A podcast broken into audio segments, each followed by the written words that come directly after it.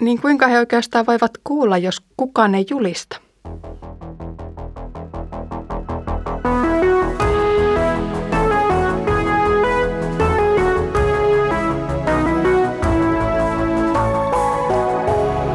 Kirjoitusten pauloissa.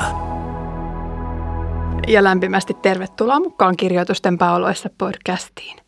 Olen Iida Halme kansanlähetysopistolta ja luen kanssasi apostolien tekoja. Edellisellä kerralla todistimme samarialaisten kastetta, joka oli ehkä merkittävin evankeliumin edistysaskel heti helluntain jälkeen. Kristillinen usko levisi ensin juutalaisten ja nyt puolipakanoiden pariin. Jumalan silmissä näillä kahdella ihmisryhmällä ei ollut mitään eroa. Tällä kerralla kohtaamme hyvin yllättävän hahmon. Kun yksittäinen pakanamies tulee Filipposta vastaan, ja itse asiassa hänellä onkin jonkinlainen linkki juutalaisuuteen. Luen apostolien tekoja luvusta 8, jakeet 26-40. Herran enkeli puhui Filippokselle. Lähde etelään päin ja mene tielle, joka vie Jerusalemista Gaasaan ja on autio. Filippos lähti sinne. Juuri silloin sitä tietä tuli mahtava etioppialainen hoviherra, eunukki, joka hoiti Etiopian kuningattaren eli Kandaken koko omaisuutta. Hän oli käynyt Jerusalemissa pyhinvaellusmatkalla ja oli nyt palaamassa kotiin, istui vaunuissaan ja luki profeetta Jesajan kirjaa. Henki sanoi Filippokselle, mene lähemmäs ja pysyttele vaunujen vieressä. Filippos juoksi vaunujen luo ja kuullessaan miehen lukevan profeetta Jesajaa, hän sanoi, sinä kyllä luet, mutta mahdatko ymmärtää? Mies vastasi, kuinka ymmärtäisin, kun kukaan ei minua neuvo. Hän pyysi Filipposta nousemaan vaunuihin ja istumaan vierelleen. Kohta, jota hän kirjasta luki, oli tämä. Niin kuin lammas, hänet vietiin teuraaksi. Niin kuin karitsa, joka on ääneti keritsiänsä edessä, ei hänkään suutansa avannut. Kun hänet alennettiin, hänen tuomionsa otettiin pois. Kuka voi laskea hänen jälkeläistensä määrän? Hänen elämänsä otetaan pois maan päältä. Hoviherra sanoi Filippokselle, voitko sanoa, kenestä profeetta puhuu, itsestäänkö vai jostakin toisesta? Filippos rupesi puhumaan. Aloitti tuosta kirjoitusten kohdasta ja julisti miehelle evankeliumia Jeesuksesta. Matkan jatkuessa he tulivat paikkaan, jossa oli vettä. Silloin hoviherra sanoi, tässä on vettä. Estääkö mikään kastamasta minua? Filippos sanoi hänelle, jos koko sydämestäsi uskot, se on mahdollista. Hoviherra vastasi, minä uskon, että Jeesus Kristus on Jumalan poika.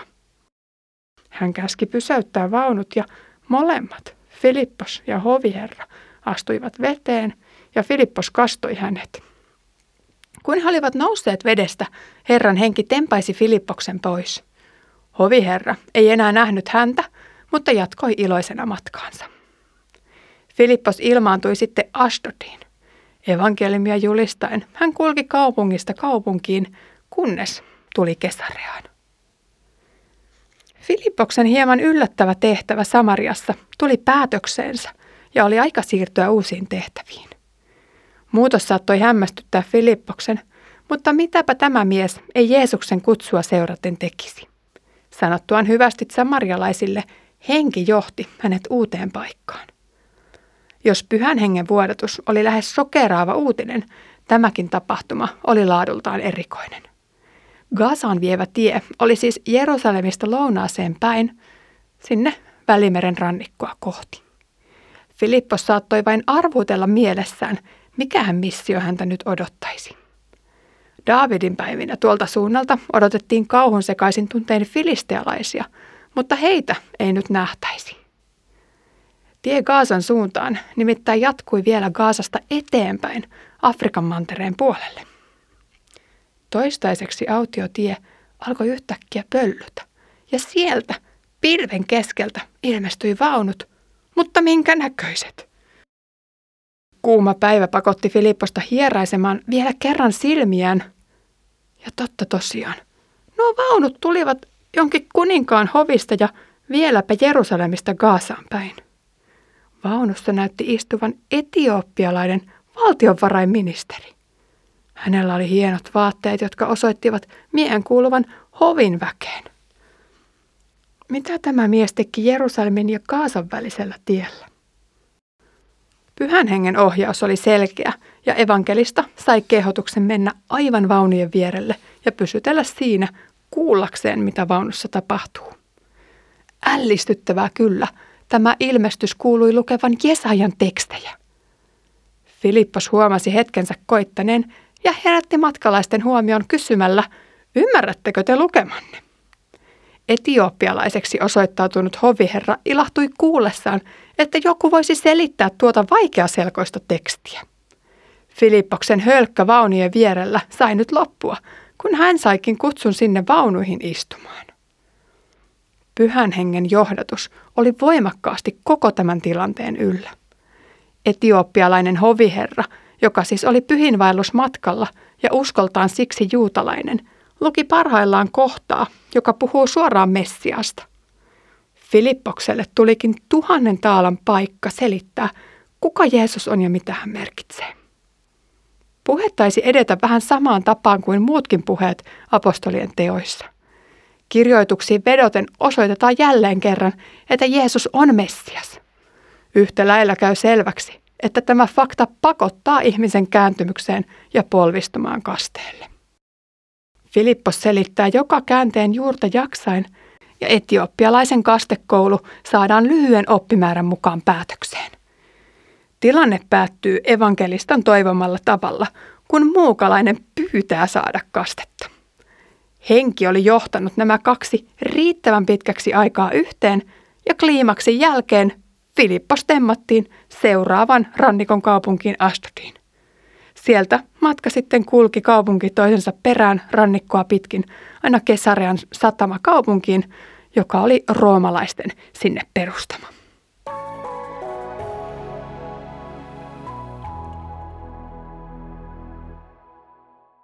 Kertomus herätti kysymään, miksi etiopialainen hoviherra oli juutalainen ja pyhiinvaellusmatkalla Jerusalemiin.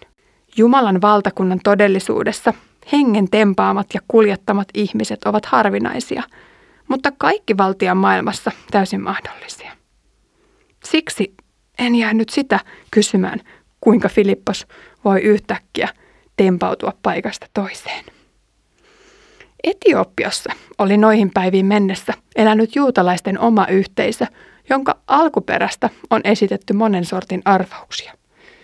Jotkut ajattelevat heidän olleen Egyptistä mahdollisesti Mooseksen aikaan paineita.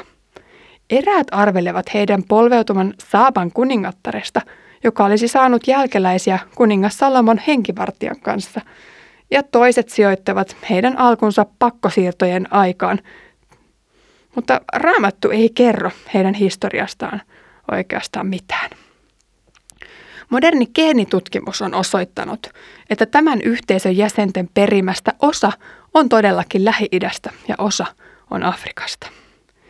Etiopia sinänsä ei ole maantieteellisesti saavuttamattomissa Israelista käsin. Viime vuosina ja vuosikymmeninä yhteisön jäseniä on muuttanut Etiopiasta Israeliin. Kiistatta siis tällainen juutalaista uskoa harjoittava ryhmä Etiopiassa tunnetaan. Uskonto tosin on kehittynyt muusta juutalaisuudesta eristäytyneenä hiukan oman näköisekseen.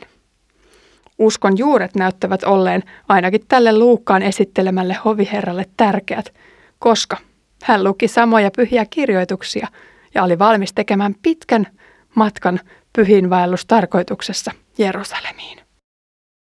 Kiitos kun olit tänään kuulolla Kirjoitusten pauloissa podcastissa. Toivon, että nämä jaksot ovat olleet sinulle antoisia ja olet saanut niistä paljon arkeisia uskon elämääsi. Työni kansanlähetyksessä perustuu täysin vapaaehtoisten lahjoitusten varaan ja siksi haluankin tänään haastaa sinua pohtimaan, haluaisitko tulla tähän työhön mukaan. Teen töitä paitsi kansanlähetysopistolla, myös lasten ja nuorten parissa Etelä-Karjalan alueella. Lisäksi opeta raamattua aina kun kutsu johonkin suuntaan käy. Yhteystietoni löytyvät kansanlähetyksen nettisivulta ja Ystävä renkaaseeni pääset mukaan laittamalla minulle viestiä. Tällä kerralla luimme yhdessä etiopialaisen hoviherran kääntymyksestä ja kasteesta sekä evankeliumin ehkä pienehköstä etenemisestä myös Afrikan mantereen puolelle. Seuraavalla kerralla harpomme yhdessä evankeliumistyössä täysin uusiin näkymiin, kun seurakunnan vainoaja Saul kääntyykin kristityksi. Sitä odotellessa Herramme Jeesuksen Kristuksen armo, Isän Jumalan rakkaus ja Pyhän Hengen osallisuus olkoon meidän kaikkien kanssa. Aamen.